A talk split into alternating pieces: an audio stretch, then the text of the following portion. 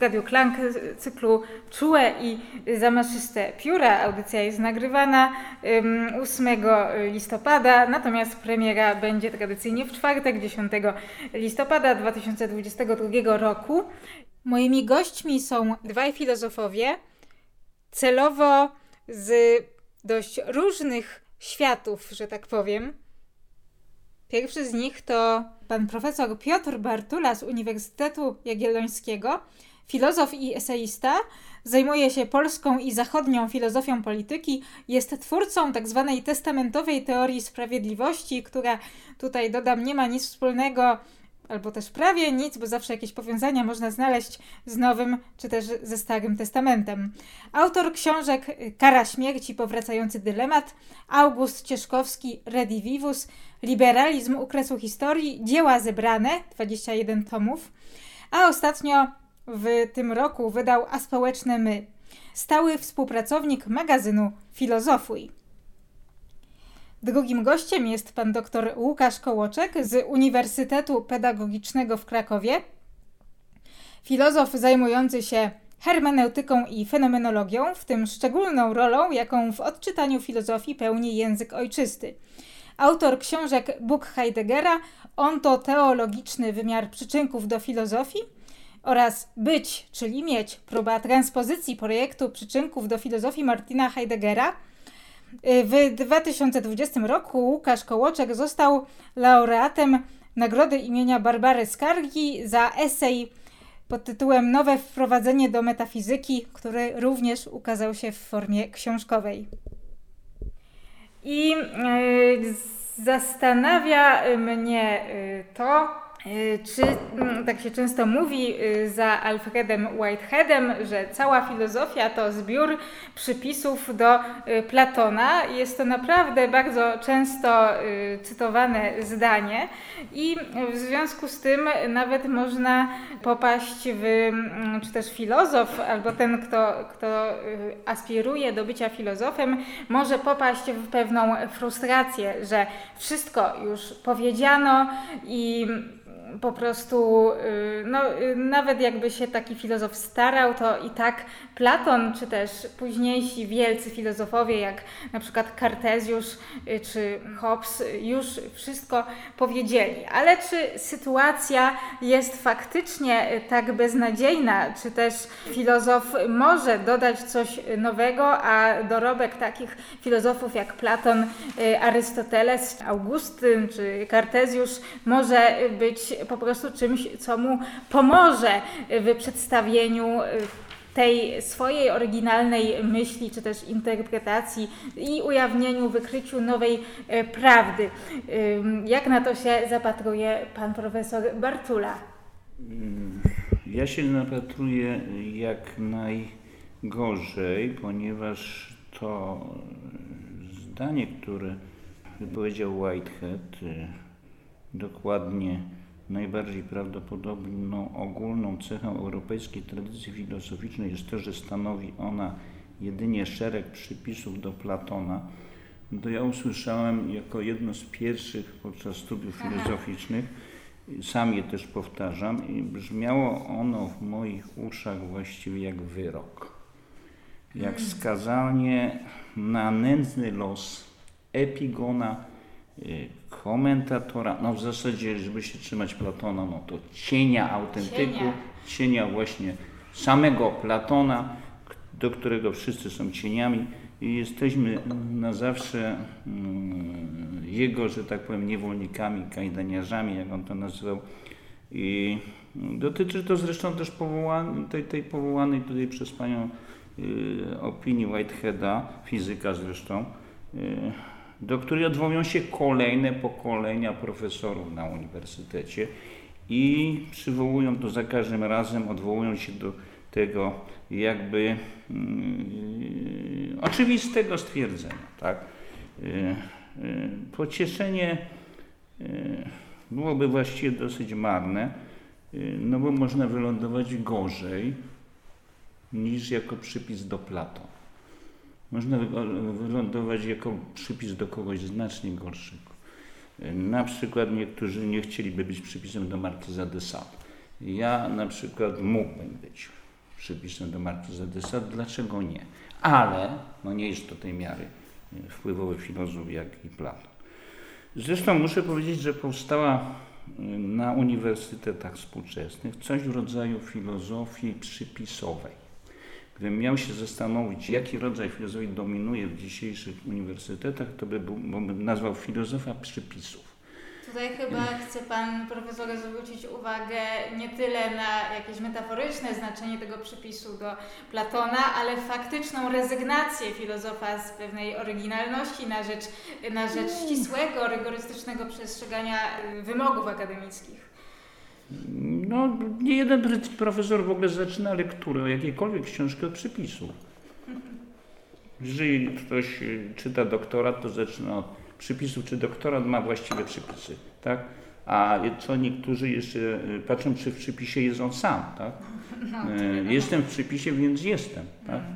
To jest taka, że tak powiem, przepatrywanie przypisu jako podstawowa funkcja oceny jakiegokolwiek dzieła. Jeżeli nie ma przypisów, to one są bezużyteczne, są nienaukowe, tak? Więc y, oczywiście y, ściga się na uniwersytetach plagiaty i autoplagiaty, Yy, zresztą w dzisiejszych czasach to jest bardzo trudno stwierdzić, co jest, co nie jest tym plagiatem, co nie jest, co jest autoplagiatem tym bardziej. No ale yy, można w jakimś sensie to stwierdzić jednak. Te mnożące się plagiaty są jakąś plagą. Widać to nawet czasami na szczytach władzy i politycznej, i w zasadzie uniwersyteckiej. Od czasu do czasu są skandale, ale istnieją Yy, plagiaty z przypisami, tak. czyli, czyli tak zwane prace naukowe. Jeszcze... Plagiat z przypisami yy, niczym się nie różni od plagiatu bez przypisów, tylko że to jest praca naukowa.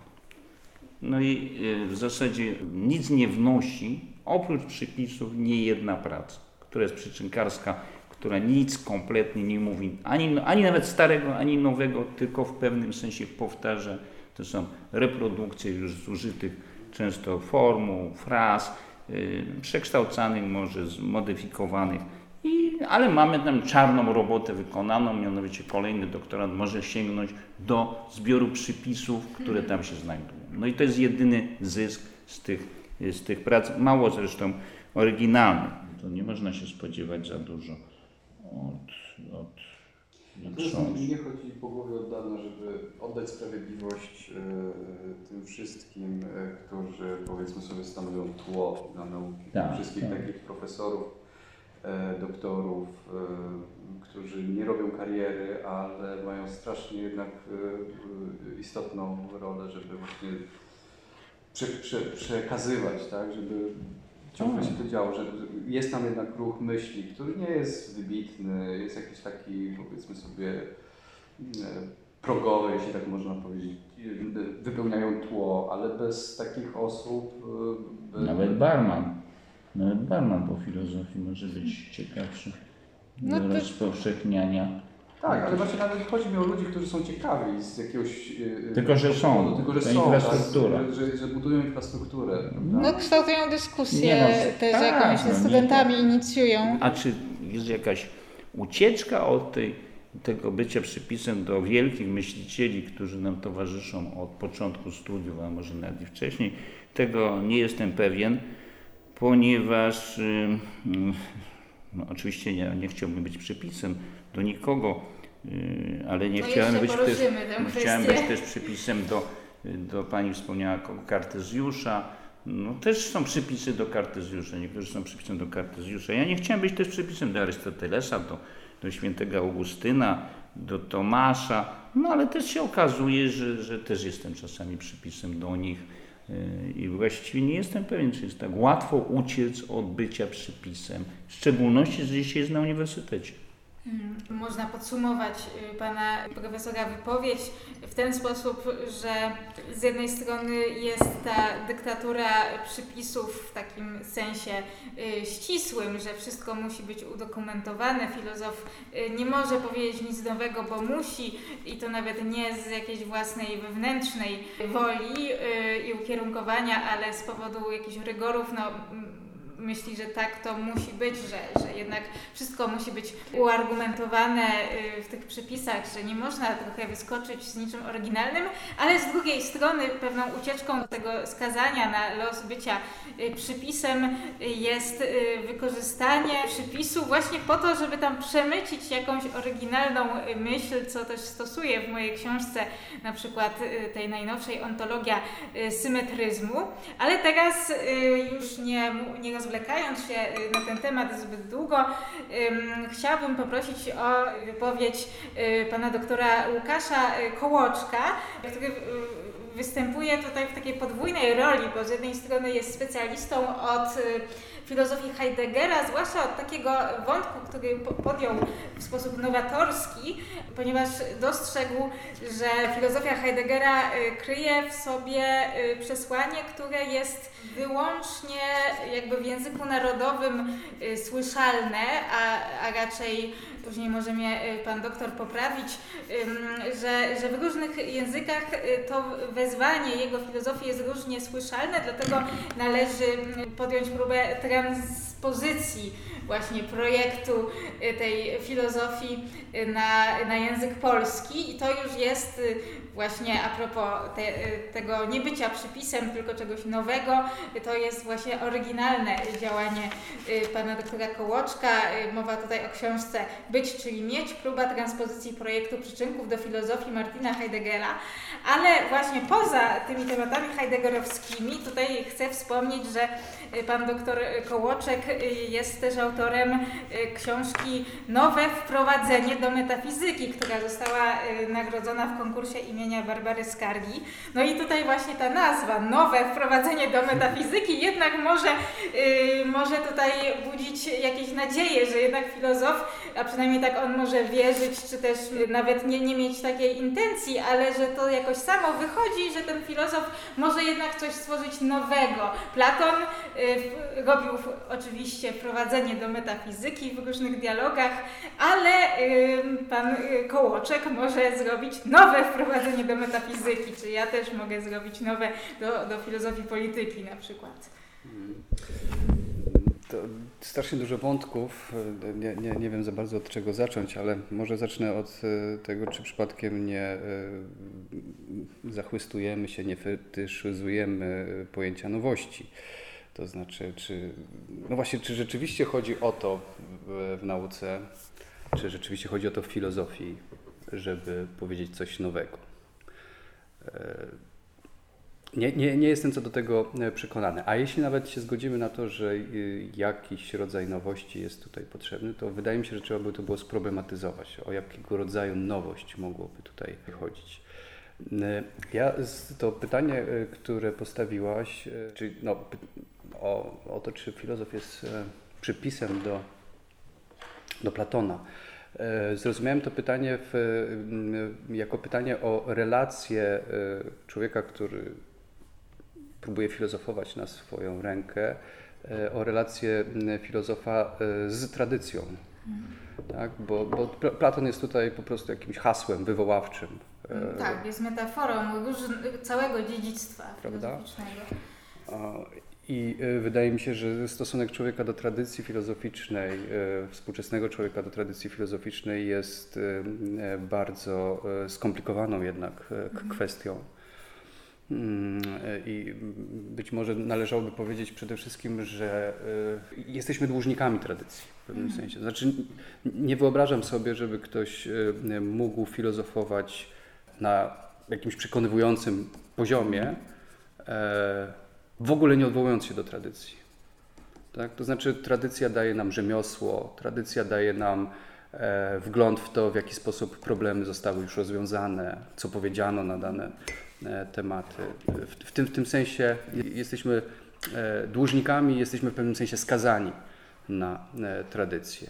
Ale z drugiej strony tradycja nie może nas e, zniewalać, tak? czyli jesteśmy jej dłużnikami, ale nie możemy być jej więźniami.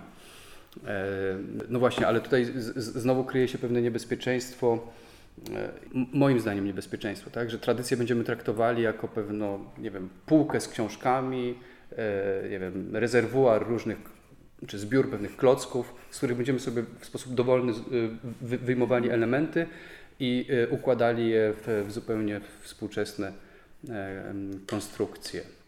Czyli... To oczywiście się dzieje, prawda? Są tacy filozofowie, którzy w ten sposób robią, więc to jest w pewnym sensie możliwe. No właśnie, jak odróżnić dobrą układankę od złej? E, ale e, no właśnie pytanie, czy o taki stosunek do tradycji e, chodzi?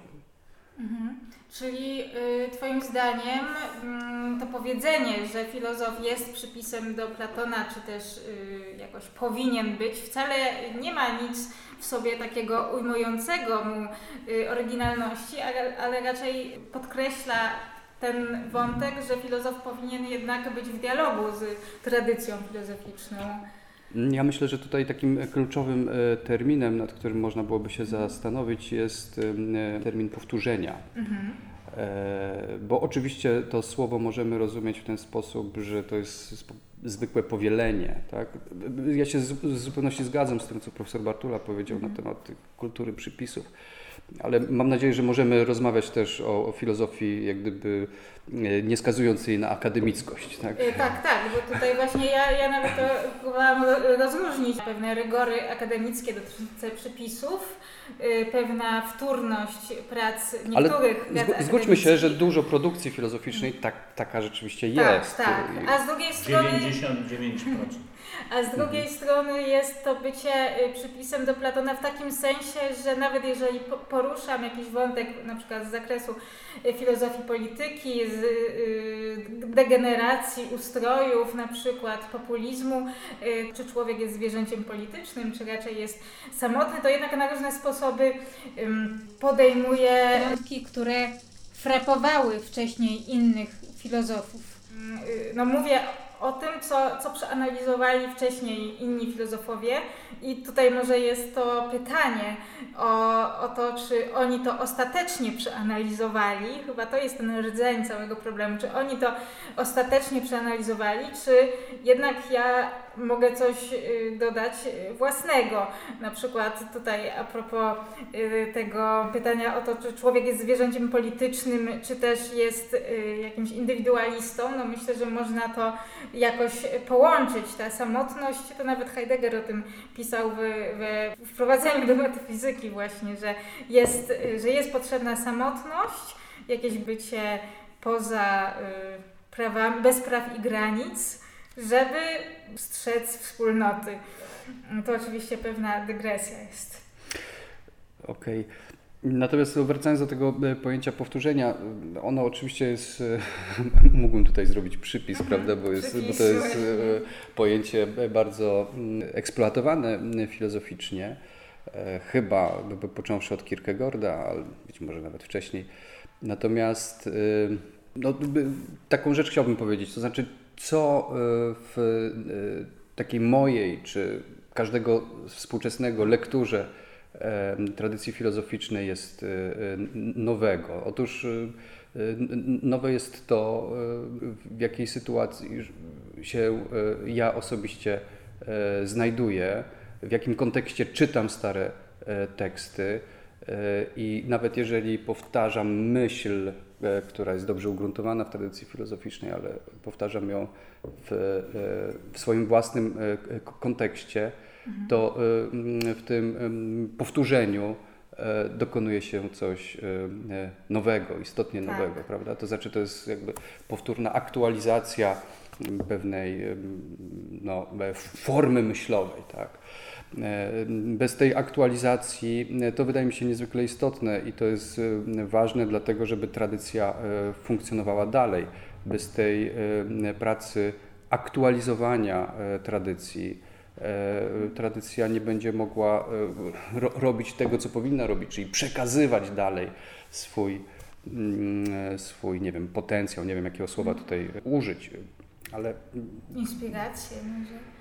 E, coś takiego bym myślał na ten temat. W związku z tym, podsumowując ostatnie zdanie, ten wątek, Oczywiście nie spodziewam się ani po swojej pracy, ani też po pracy tych filozofów, których czytam, że przeczytam coś olśniewająco innego, tak? zupełnie do tej pory w żaden sposób niespotykanego. Mm, natomiast y, y, spodziewam się tego, że y, te mm, formy, które jakoś znam, przyswoiłem sobie z tradycji filozoficznej, zostaną na nowo ożywione i, i właśnie zobaczę je jako żyjące formy, a nie jako pewne skostniałe egzemplarze tkwiące w archiwum. Jeżeli, tak, tak. Ja może, ja może będę konsekwentnie jednak myślał pesymistycznie. A może na koniec się coś krzepiącego uda powiedzieć. Co do powtórzeń, to przy tej okazji mi się przypomina, żeby nie, nie być tylko na uniwersytecie, do którego jednak wrócę jednak na, jeszcze za chwilę. Jeżeli prowadząca pozwoli. Przypomina mi się y, no, y, spotkanie opisane przez Witolda Gombrowicza bodajże, wiesz, takie domniemanie z Borgesem. Aha. Y, Borges napisał po wojnie taką książeczkę, opowiadanie w zasadzie Wieża Babę gdzie on opisuje świat jako ogromną bibliotekę, właściwie nieskończona ilość tekstów, gdzie wszystko możemy znaleźć.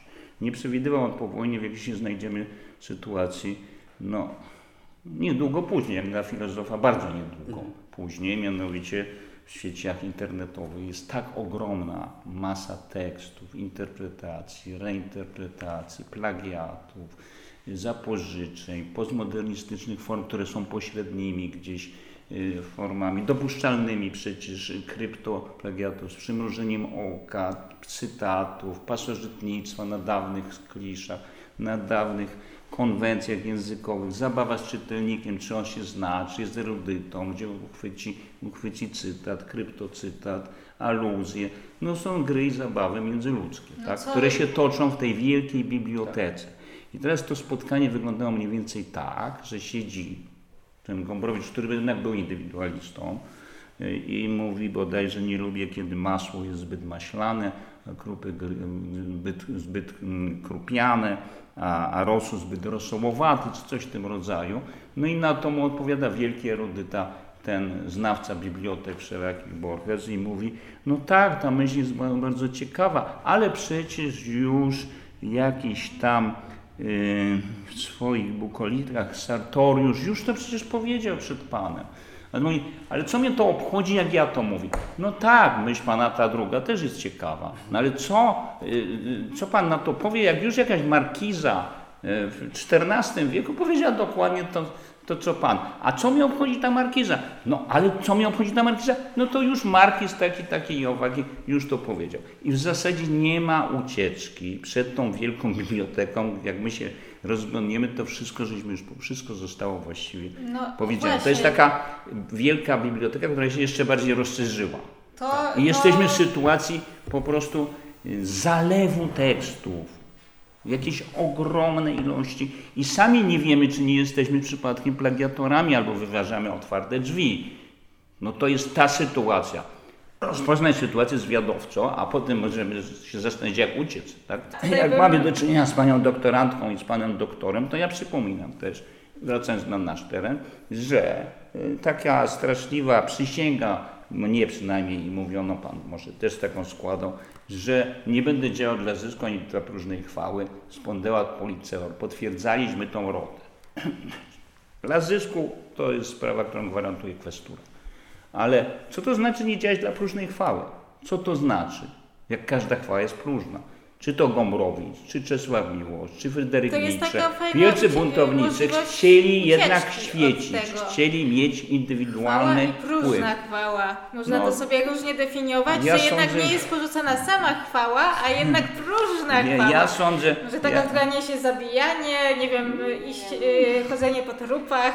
Do Czy Platon był, był, był Platon był chyba raczej bardzo dbały o chwałę, nawet chciał, myśl, tak. myślał sobie, że jego chwała powinna być mu przyznana na no, wieki no, i została mu przyznana na tak, wieki. Tak. E, Nietzsche, Rousseau, Wolter, Bergson, e, Miłosz, Kołakowski, Gombrowicz, to są wszyscy ludzie wielcy piszałkowaci indywidualiści, którzy przecież próbowali się wyzwolić z, z, tych, z tej wielkiej biblioteki, coś powiedzieć i jakoś wpływać na świat jako indywidualne osoby. Natomiast muszę powiedzieć, że na uniwersytetach się nie dba o indywidualność, ponieważ studentka piątego roku kiedyś mi się zwierzyła, że nie napisała nic w pierwszej osobie liczby pojedynczej, bo na uniwersytecie pisanie w pierwszej osobie liczby pojedynczej, a więc to, o co tu chodzi, o ucieczkę z, tej, z tego no, poddaństwa innym myślicielom, jest zakazane.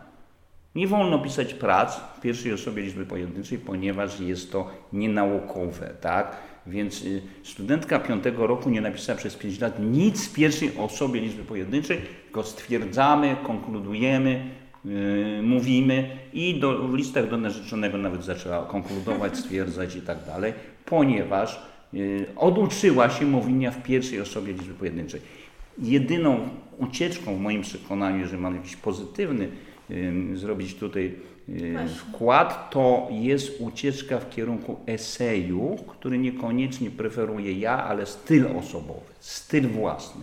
Ale eseje też na uniwersytetach w jakimś sensie są tępione, są eliminowane na rzecz tak zwanych prac naukowych z przypisami, jak już powiedziałem na początku.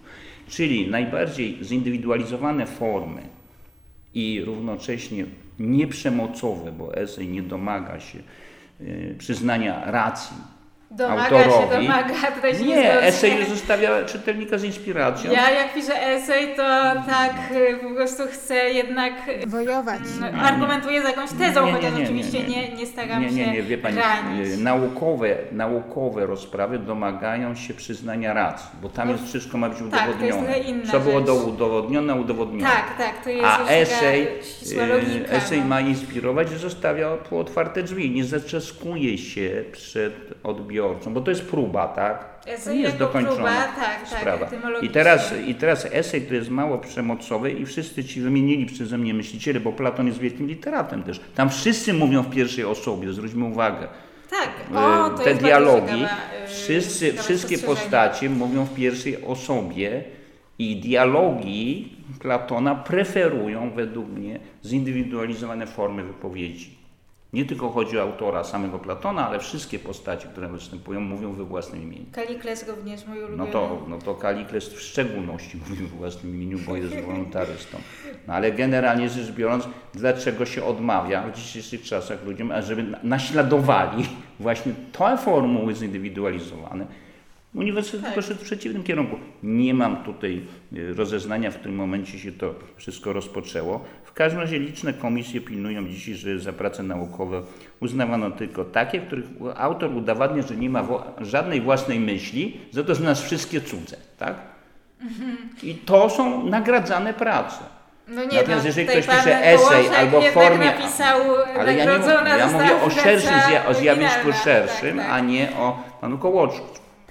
Bo ja też piszę eseje, natomiast eseje nie są punktowane i nie są nagradzane. I, i, I myślę, że ta strategia punktacyjna to jest taka terapia behawioralna przeciwko indywidualistom. No, terapia behawioralna, tak. Czekoladę, no mam, mogę. No, a może czekoladę też trzeba. Do filozofii dobra jest Dla humanistyki nie jest źle.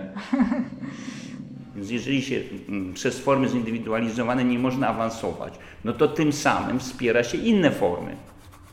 Formy Tak. właśnie przypisowe, o których mówiłem na początku. próżni. Więc y, mój obraz rzeczywistości nie jest taki bardzo budujący. Jak uciec z tej sytuacji? Sądzę, że poprzez esej, kiedy jest skryte ego, i można poniekąd ketmanić i pewne te komisje, że tak powiem, które badają system przypisowy, a nie styl indywidualny, w jakimś sensie no, zwieść i sypać piaskiem po oczach.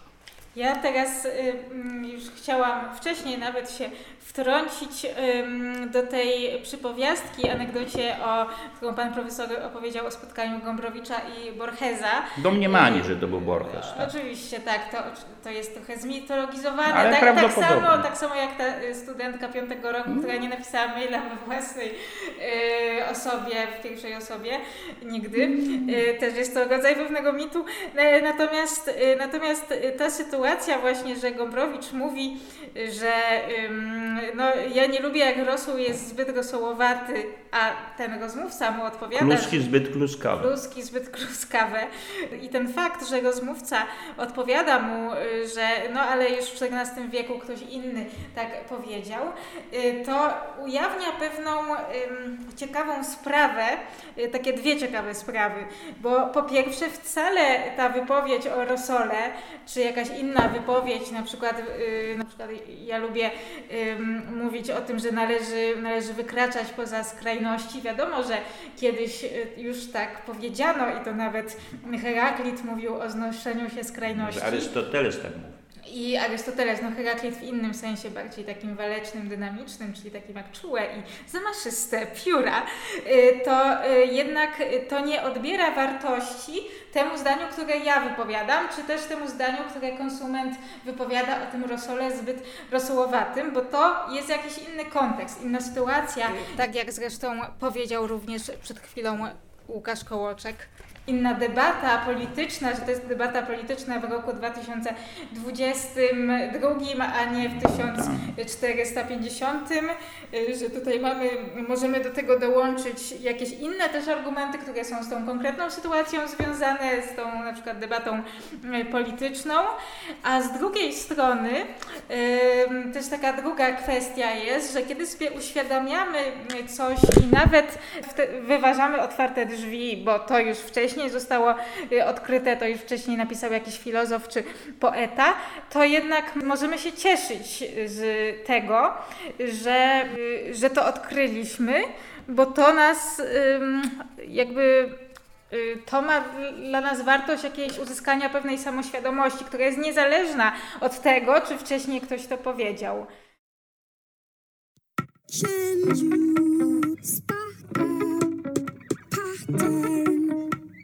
pattern, change pattern, pattern, pattern,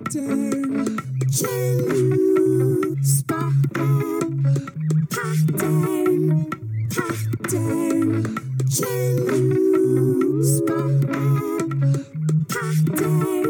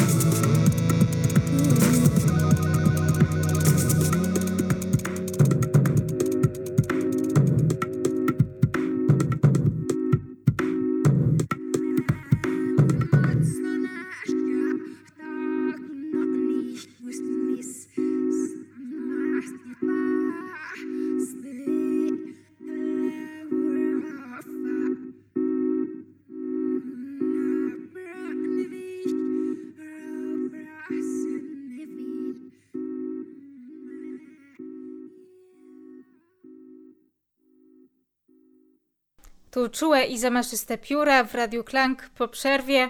Anna Czepiel. Zastanawiamy się z profesorem Piotrem Bartulą i z doktorem Łukaszem Kołoczkiem na temat tego, czy filozof jest przypisem do Platona. Ja bym chciała do pana y, Łukasza Kołoczka wrócić, bo tutaj y, y, chciałam przejść trochę na ten temat możliwości dodania czegoś nowego przez filozofa, ale oczywiście nie w sensie tej pogoni za nowością, czy też właśnie jak Heidegger pisał tej ciekawości, tak, ciekawość była tym jego takim pojęciem, które Heidegger jednak no, raczej krytykował że ciągle gonimy za nowością i przez to nie potrafimy się skupić na różnych y, rzeczach, które są trochę mniej aktualne, trochę, które zajmowały nas wczoraj czy przedwczoraj. Czy mógłbyś coś więcej powiedzieć o y, tym odkryciu, y, czy też y, hipotezie, że y, filozof, każdy filozof już poprzez to, że odczytuje filozofię innego myśliciela, czy to Platona, czy Heideggera w, w kontekście swojego języka narodowego, we, w, swo, w swoim języku narodowym, dodaje jakieś nowe znaczenia. I tutaj właśnie będzie krótki cytacik. Czytamy. Bycie ma moc to pryncypialne założenie mojej, czyli Łukasza Kołoczka, próby y, przesłania się również w innym języku i ułożenia się w fugę w odmienny sposób.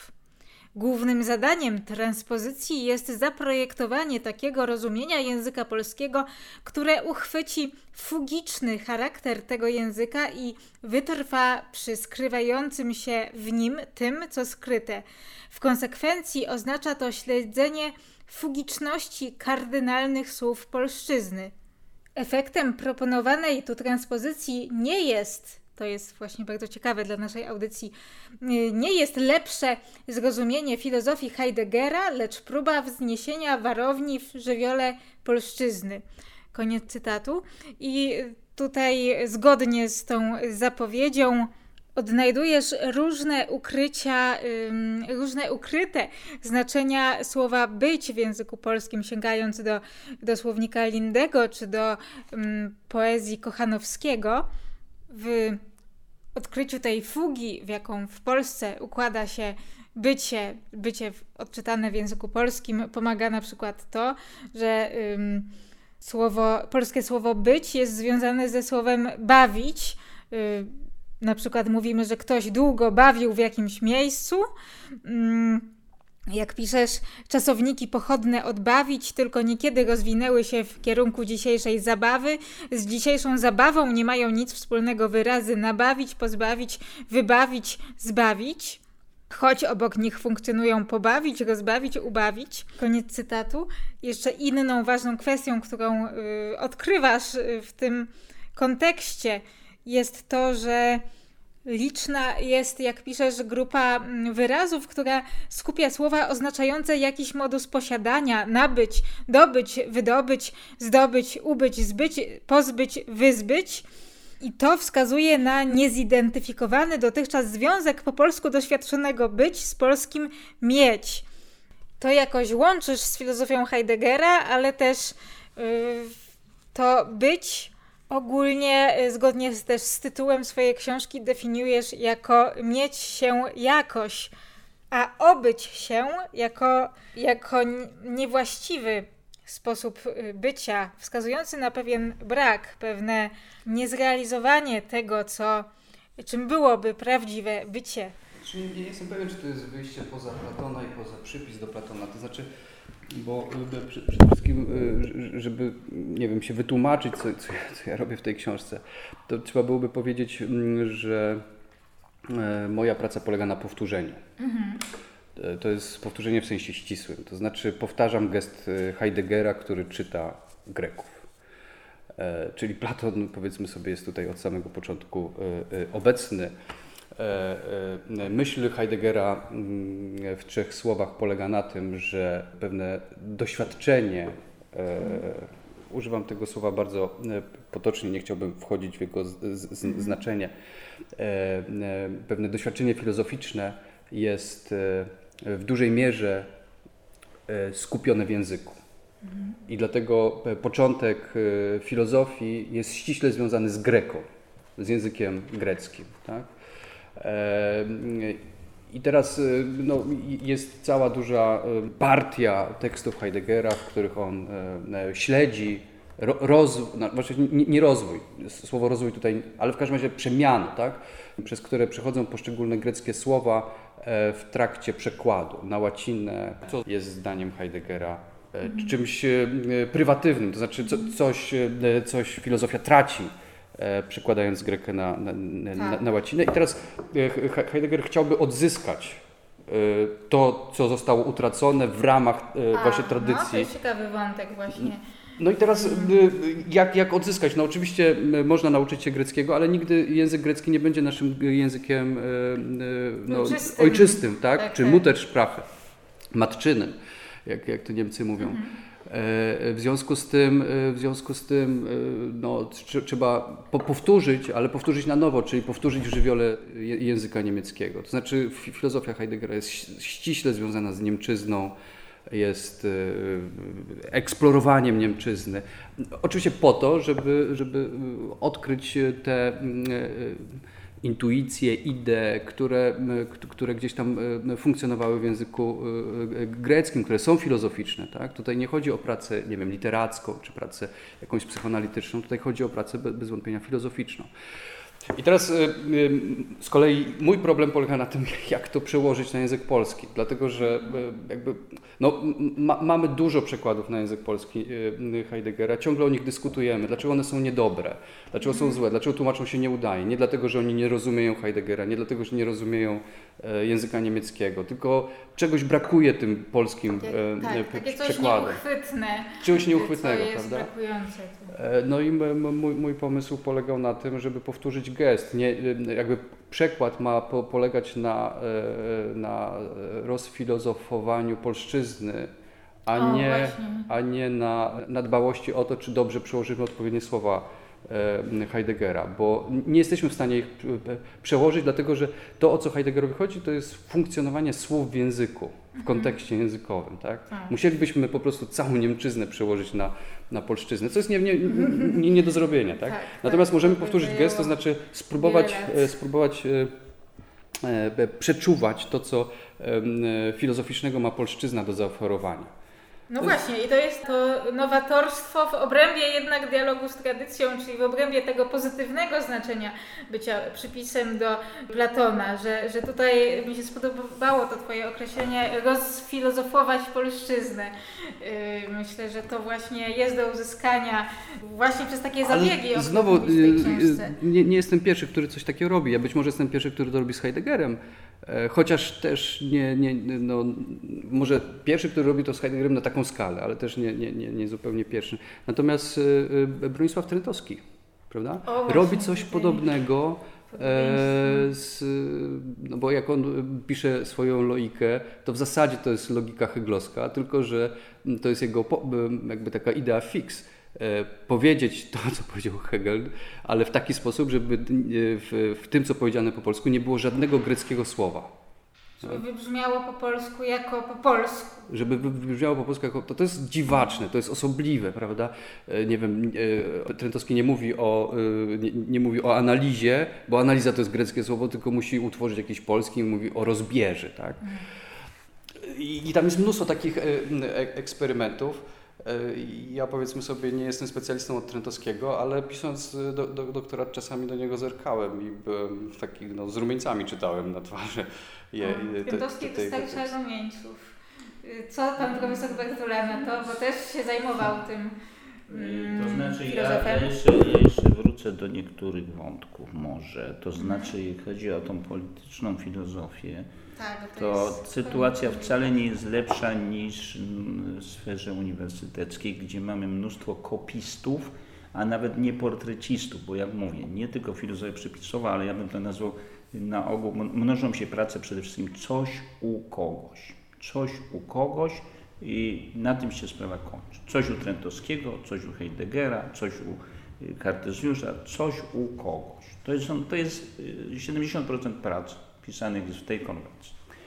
Y, to są prace y, wtórne, nawet gorsze niż portretowe, bo portretowe wymagają pewnej empatii, że autor się wycofuje, też coś u kogoś, ale jednak wydobywa unikatowe cechy tego Heideggera, czy unikatowe cechy y, Kartezjusza, nawet Platona, czy, czy kogokolwiek. Więc rozróżniam, ja rozróżniam kopistów, sprawozdawców od portrecystów. Już na gruncie tego coś u kogoś niech będzie. Tak, moim zdaniem właśnie to jest ciekawy wątek, żeby odróżnić y, kogoś, kto tylko przywołuje na taki sposób bardzo szkolny y, biografię czy myśl danego y, filozofa od portrecisty to jest y, takie portretowanie, jakieś przenikanie się osobowości piszącego z osobowością tego filozofa, który stanowi temat jego tekstu, mm, jest y, właśnie takim wyjściem poza bycie przypisem tylko do Platona. No, choćby tłumacz, polski najbardziej znany tłumacz Platona, y, Władysław Witwicki, mm, jest, wydaje się, że jest takim portrecistą, który na przykład pisze o Platonie, że y, to była jednak postać osoba niezrównoważona y, trochę, o, o, wielkim temperamencie, co mimo tej jego krytyki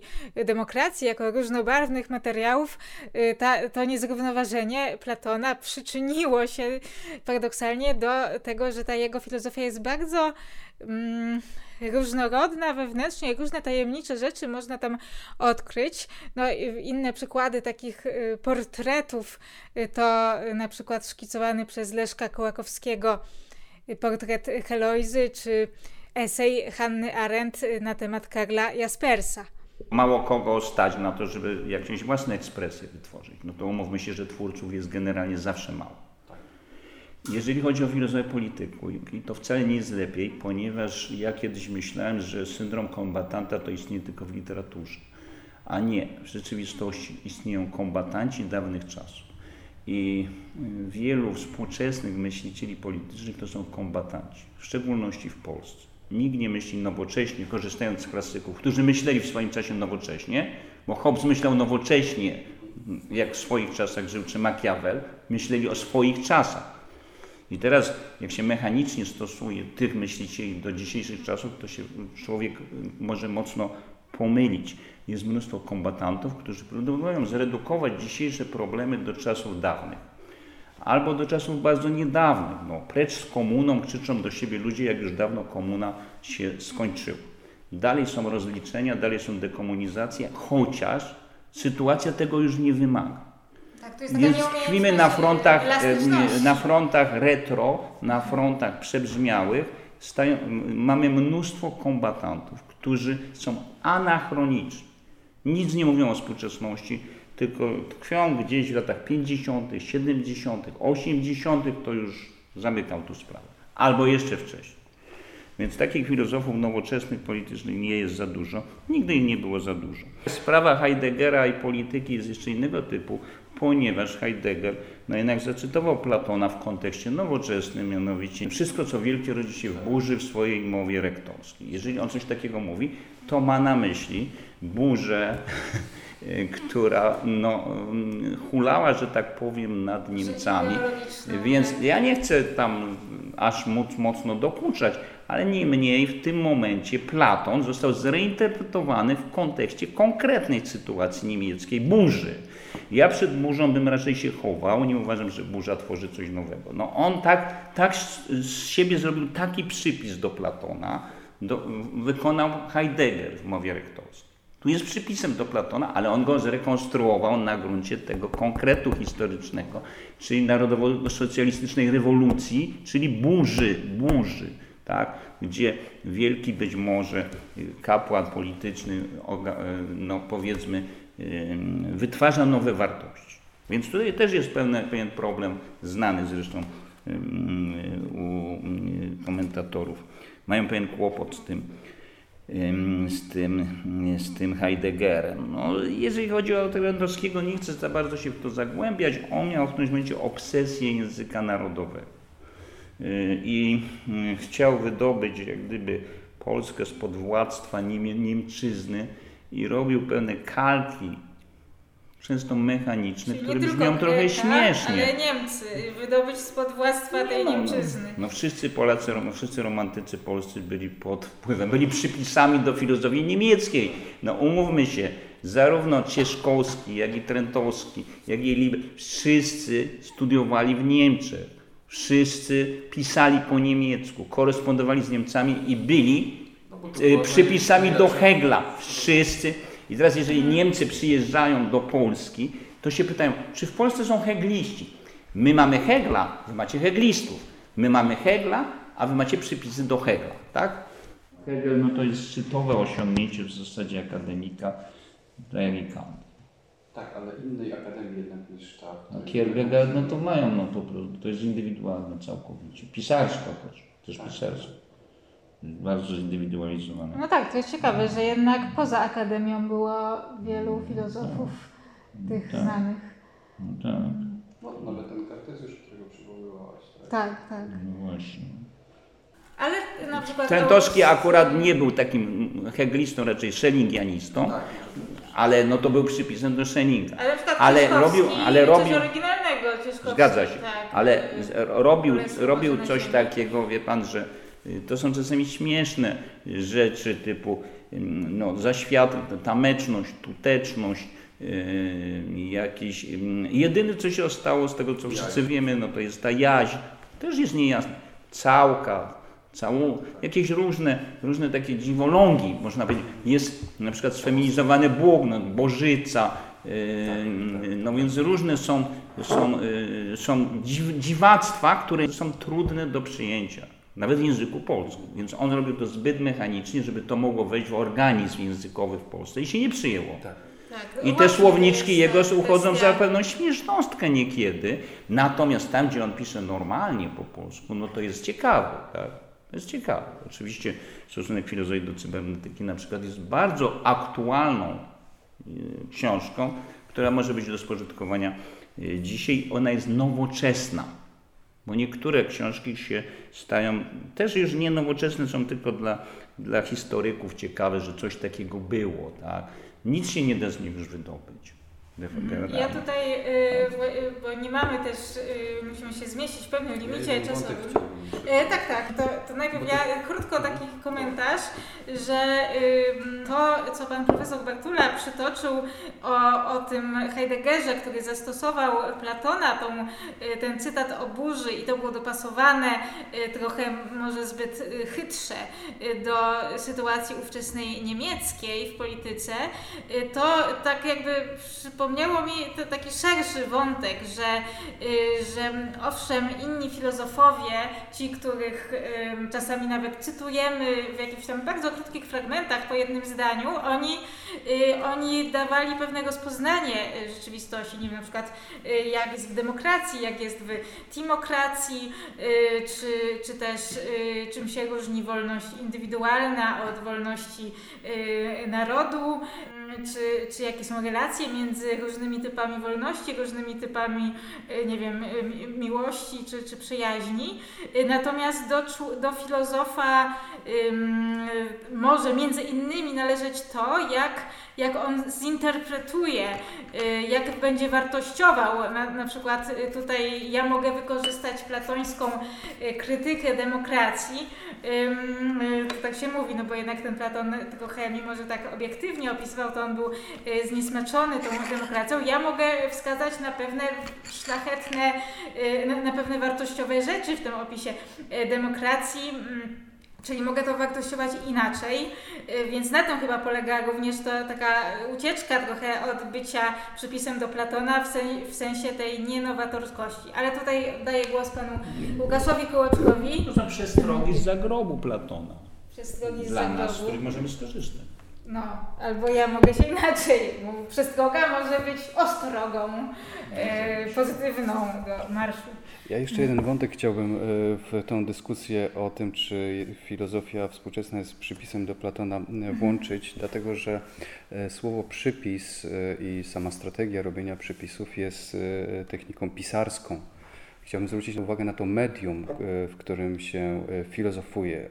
Owszem, e, gdzieś na początku, powiedzmy sobie, Sokrates, to były to, no, dialogi Platona, prawda? Gdzieś tam na początku filozofia rodzi się z rozmowy, z dyskusji, ale bardzo szybko, właśnie mhm. przez samego Platona, to jest gest platoński, tak? Została spetryfikowana. Została spisana, tak? Spisana. I od tej pory funkcjonuje w medium pisma i y, chyba nie jesteśmy w stanie już dzisiaj E, rozłączyć filozofii i pisania.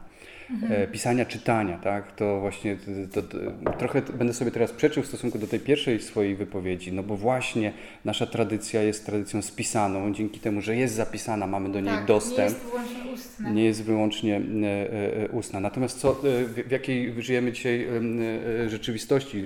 Żyjemy w rzeczywistości, w której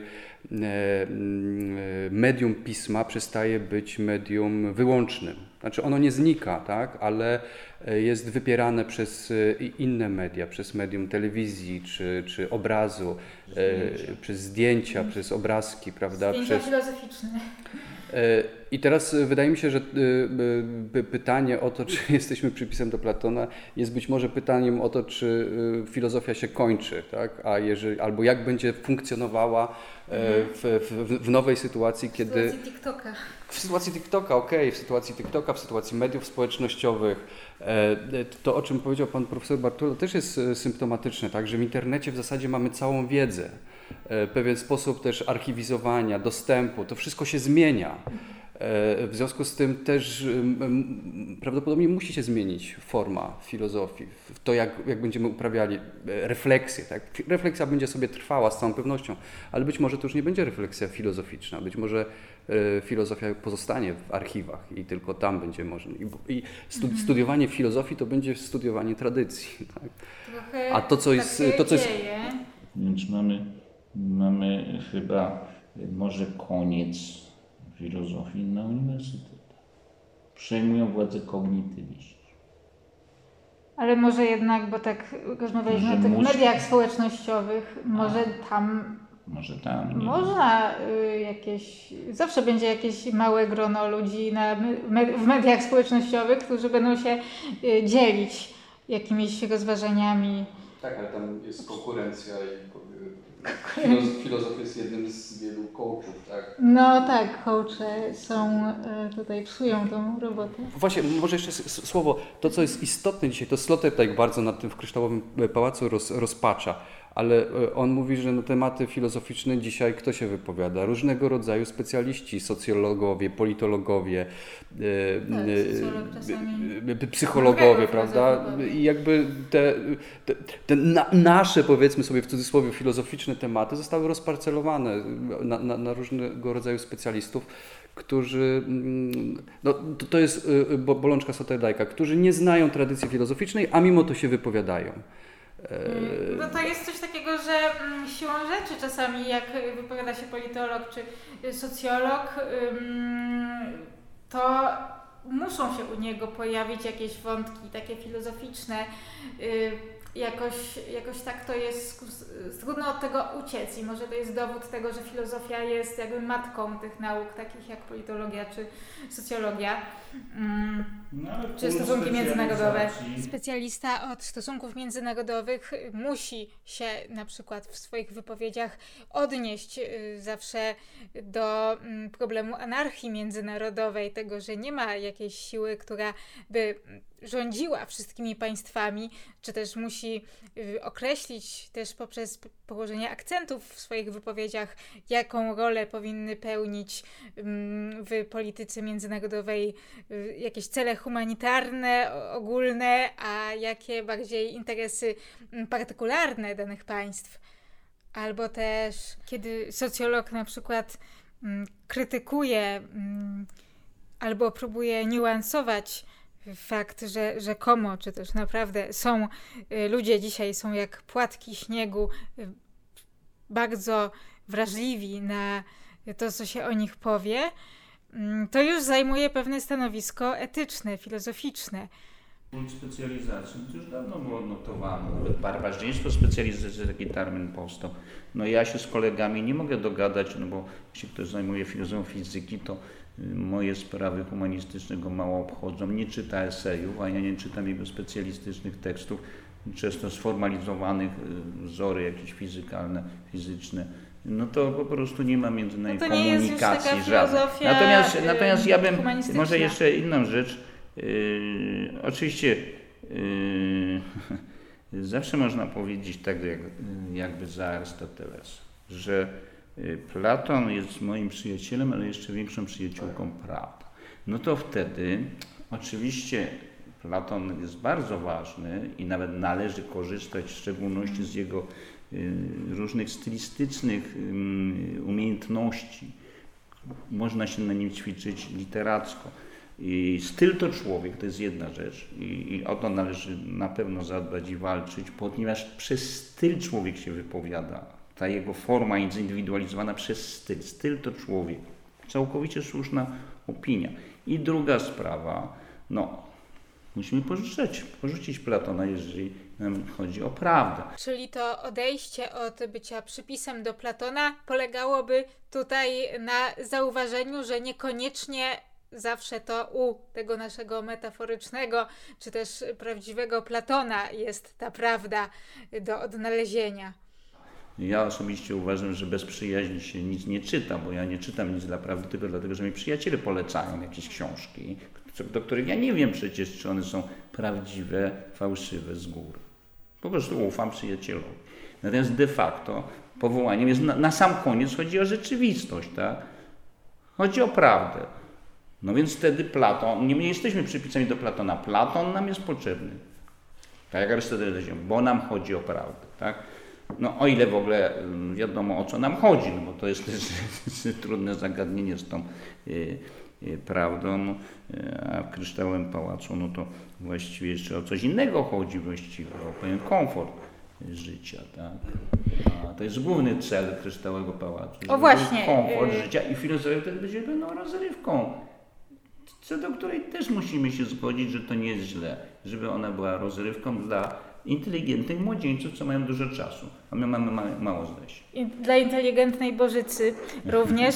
I tutaj na koniec y, już, bo już się zbliżamy do końca mm, 9 minut nam zostało, y, to połączyłabym te wątki właśnie styl to człowiek plus y, to wygodne życie, które padło w wypowiedzi pana profesora, bo, bo tutaj się zastanawialiśmy, próbowałam właśnie skierować dyskusję w różnych kontekstach na tory tego, jak filozof może przestać być przypisem do Platona w tym rozumieniu takim dołującym i wnieść coś nowego, co nie oznacza oczywiście braku łączności z tradycją. No i tutaj pan profesor Bartula podsunął jeszcze jeden pomysł, w jaki sposób może to się wydarzyć, czyli ten um, filozof może przekazać coś w taki sposób, właśnie w takim stylu, w jakim to nikt jeszcze inny przed nim nie robił. No i tutaj myślę, że pan profesor um, Bartula właśnie to coś takiego czyni w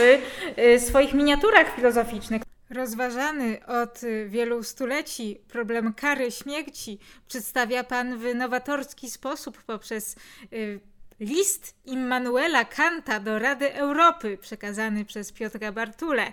Problem utopii zaprezentował Pan w formie mm, protokołu z seminarium naukowego, a zagadnienia dotyczące dzietności przedstawił Pan w formie mm, kazania prawionego przez Tomasza Maltusa. Tak jest też i w najnowszym, że tak powiem, przypadku.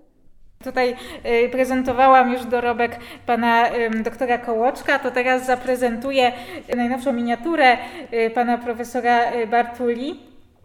List z frontu krakowskiej galerii handlowej, który ukazał się w dwumiesięczniku filozofu i taki cytat Ojcze i matko, piszę do Was z frontu krakowskiej galerii handlowej, na którym przebywam od straciłem rachubę czasu. Y, przenoszę się z jednego poziomu galerii na drugi, niczym ścigany z miejsca na miejsce nomada. W efemerycznej przestrzeni Gucci, Just Cavalli, Armani, Versace, Dolce Gabbana utraciłem świadomość własnej śmiertelności. Obecnie przebywam w epicentrum reklam i promocji, gdzie modny but zdetronizował rozum i Boga. Zastąpił go Bożek konsumpcji, a w miejsce świętej rodziny powstało społeczeństwo manekinów bez ducha. Mm, I tutaj y, dalej. Siła galerii jest budowana przez system rakiet reklamowych nie dlatego, że my, szeregowi konsumeryści, obserwujemy wspomniane towary.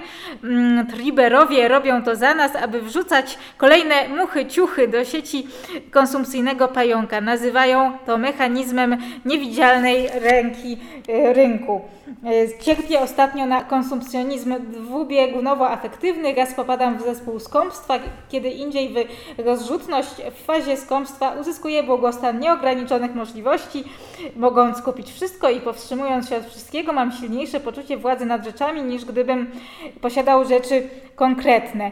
W stadium rozrzutności wartość samej czynności wydawania pieniędzy na towary przewyższa możliwość korzystania z nabytków. Pod warunkiem, że nie będę kupował, humanitarne misje terapeutyczne wydają mi niekiedy rano produkty, które spodziewam się kupić wieczorem. Yy, I takie właśnie są różne yy, cytaty.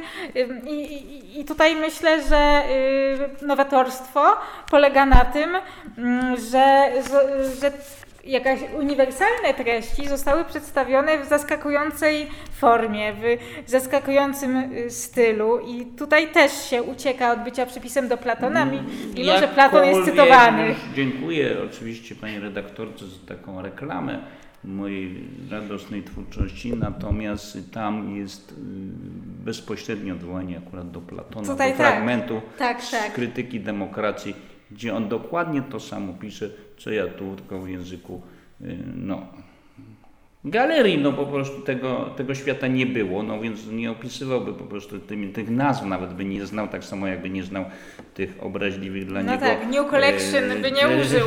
Pojęć, które był komunistą, faszystą.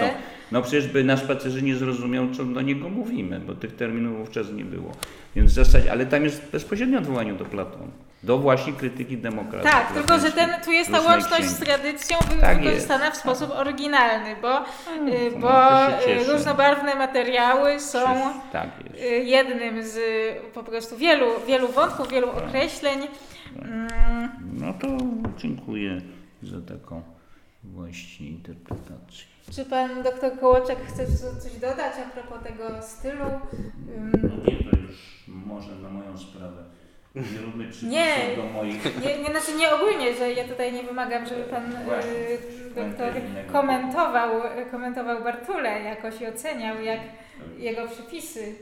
Ja tylko może na koniec powiem tyle, że y, zdarza mi się y, być promotorem y, prac na stopień naukowy, licencjacki i magisterski i ja przykładam dużą wagę do tego, żeby jednak one były napisane e, e, no, w pierwszej osobie liczby pojedynczej. Tak, to słuszne e, jest. I wydaje mi się, że mm, trzeba z, trochę z systemem walczyć. Tak? Nawet tak. jeżeli istnieją takie komisje, które to utrącają, to w końcu my, my, my, my e, e, organizujemy tą, tą naukę w kontakcie ze studentem i, i chyba mamy taką władzę, żeby pozwalać albo zabraniać na, na stosowanie stylu, prawda? Wydaje mi się, że styl jest niezwykle istotny, tak? Styl dużo mówi, to znaczy styl jest pewnym, styl ma znaczenie. Tak, tak.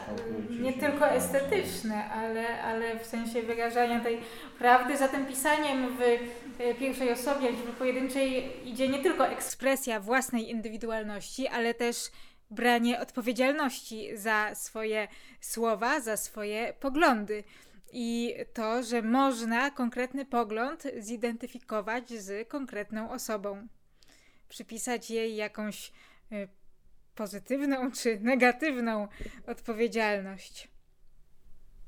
Bardzo dziękuję mm, panu profesorowi Bartuli oraz panu doktorowi y, Kołoczkowi za udział w audycji, a słuchaczom dziękuję za zainteresowanie pytaniem o to, czy współczesny filozof jest tylko przypisem do Platona. A ponieważ pierwszy utwór muzyczny, jaki podczas audycji, w środku audycji puściłam, e, był dość awangardowy, nowatorski, na pewno wykraczający poza bycie przypisem do klasyków, czyli to był Ratatat remix utworu Wanderlust e, Björk, to teraz na koniec zaprezentuję coś bardzo klasycznego, platońskiego można powiedzieć, a może raczej heglowskiego, szellingiańskiego, bo to jest e, niemiecki utwór, utwór Bacha, Mm, chodzi o pieśń Auf, auf, mein Herz mit Freuden w wykonaniu zespołu muzyki dawnej Pomerania Ensemble. Auf, auf, mein Herz